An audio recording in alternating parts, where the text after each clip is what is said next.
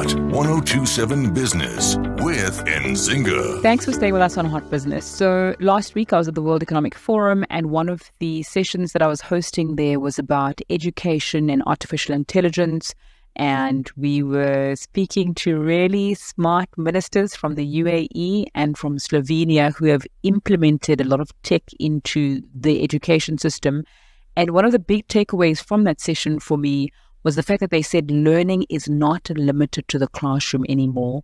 And the ways that we learn needs to substantially change because the way that we work has changed from the 50s, 60s, and 70s, but our education system hasn't changed for a while. So, joining me to speak about trends and what to think about when it comes to education, Shaun Fuchs, the CEO and founder at Centennial Schools. Shaun, thanks for your time on Hot Business this evening. When you look ahead to 2024, what do you think the education space needs to look like? I want to start first uh, by saying we need to look backwards because our current education system was designed on the first industrial revolution. So when you have students sitting in class this week, they you can go back two generations, so parents and grandparents, and what's happening in the class environment, in the school environment, the pedagogy, in other words, how we teach, has not changed. So that is literally the same. And the curriculum largely has not changed either. Mm-hmm. But the entire world, exactly as you said in your introduction, has changed completely. So even pre COVID, uh, post COVID, we have a completely new world in front of us.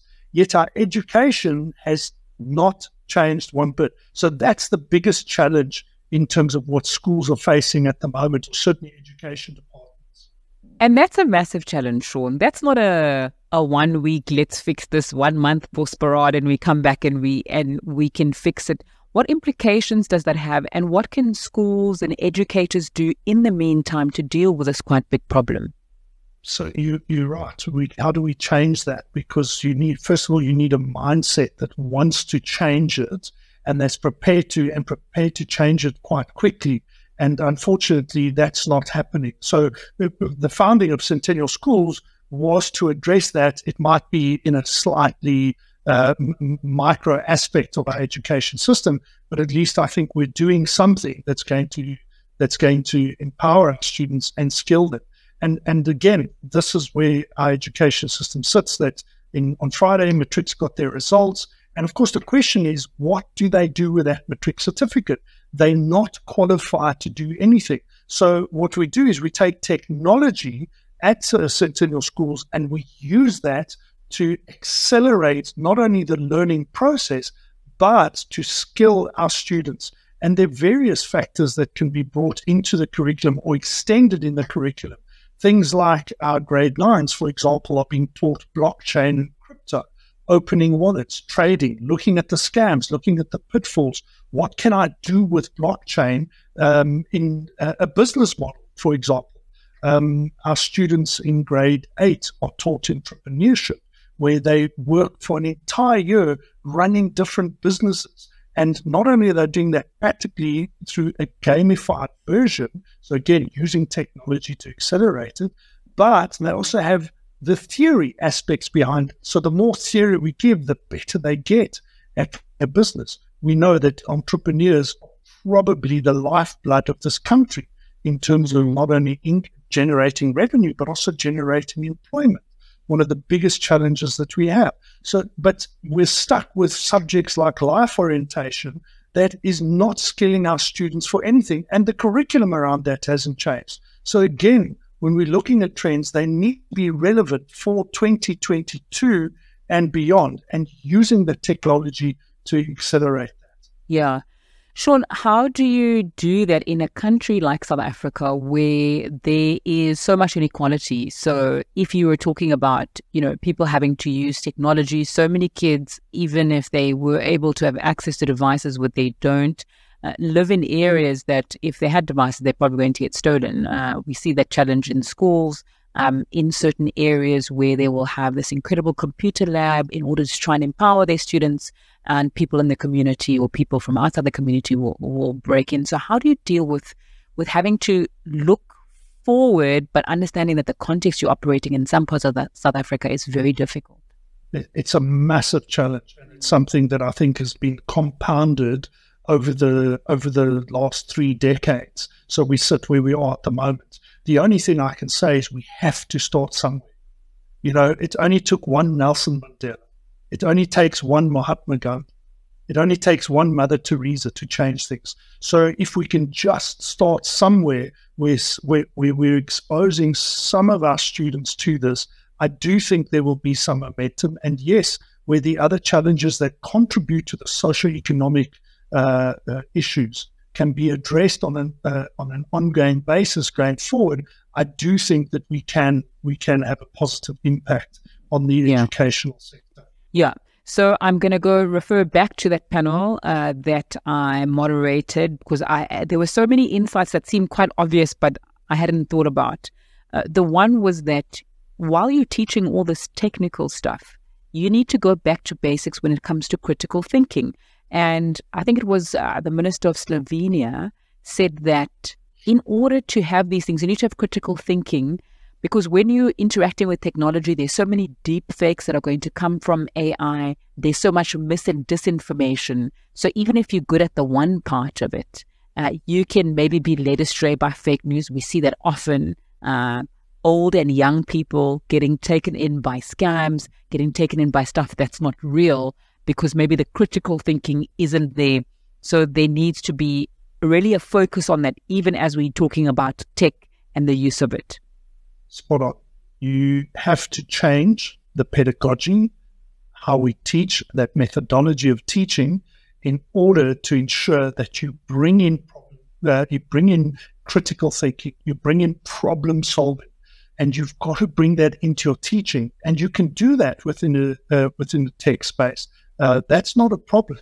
Um, the other part of it is if you are going to change the pedagogy, you need to change the physical space of our schools. And that's a massive challenge because we've inherited these buildings. We have schools that are over 100 years old in the private school industry. Um, and you if we're building new schools, we tend to build the same structure we built in the 20th century. So again, we took that at Centennial Schools and we, we changed the campus layout. We have creative hubs with student boardrooms that students book. So when they're given activities where they need that critical thinking, where they have problem based mm. activities that they've got to get into, they booking soft skills via uh, Outlook, booking the creative hubs, cancel, reschedule. You're bringing in all the, the skill set for the students. Uh, we have collaboration hubs where students can collaboratively have discussions, they're having these meetings where they are dealing with this problem that have been given them by their teacher and master. And the students as the apprentice learner, like the skill set that is going to empower them to be able to hopefully uh, separate the fake from the real and be able to critically analyze that information. So, Shaun, uh, the Centennial schools sound amazing. Uh, it doesn't sound like uh, when I'm looking them up that there's a lot of them, right? Just give me give me an understanding of the imprint of your schools. So we, so I, my own background is 34 years in education, and mm-hmm. uh, certainly post COVID was without a doubt the need to create something that becomes relevant for the fifth industrial revolution, 2024 and beyond. Opened in uh, 2022 um, and we opened with a single campus in uh, Sunninghill in Johannesburg, in Sandton. And obviously, we, we, have gone up 500% in terms of growth over the last two years, with our third year starting now. So we're looking to open campuses at the moment in the Western Cape, two campuses there, uh, spread to KwaZulu Natal, and then a further footprint in Gauteng over the next over the next five six years. Okay, and and there's a thing that it, when it comes to where you take your child to school of trust, right? How are you going to earn parents' trust, even though it sounds exciting? I'm even thinking, okay, maybe I'm going to look at this school for my daughter later on. How do you earn that trust um, of a parent, especially when you compare to the older, more traditional schools that people trust? Because, you know, old school is good. It's people don't like change, we know that. And obviously, we tend to go with what we know.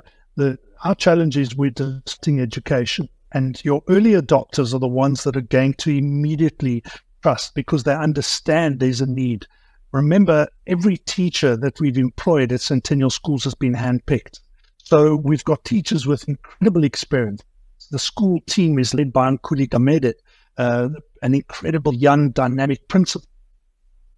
Um, they do come for an interview. They see what's happening on the ground and they get to experience the school once they're on campus. And uh, very few parents leave uh, without any idea of trust in the school. Okay, Shaun, thank you so much for your time on Hot Business this evening. Shaun Fuchs, the CEO and founder at Centennial Schools, just speaking to us about education trends, the importance of tech, as well as, you know, thinking about the old things that we can carry with us even as we're forging new methods of education. Really appreciate your time on Hot Business this evening, Shaun. Thank you. Thank you for having me. All right. When we come back, we'll be taking a look at what's moving the markets locally and internationally with Makwe Masilela from Makwe Fund Managers. Oh, my English is, seems to be going there. Makwe Masilela from Makwe Fund Managers. Uh, standing by with our market report on the other side of this to stay with us on Hot Business here on Hot 1027. Hot 1027 Business with Nzinga.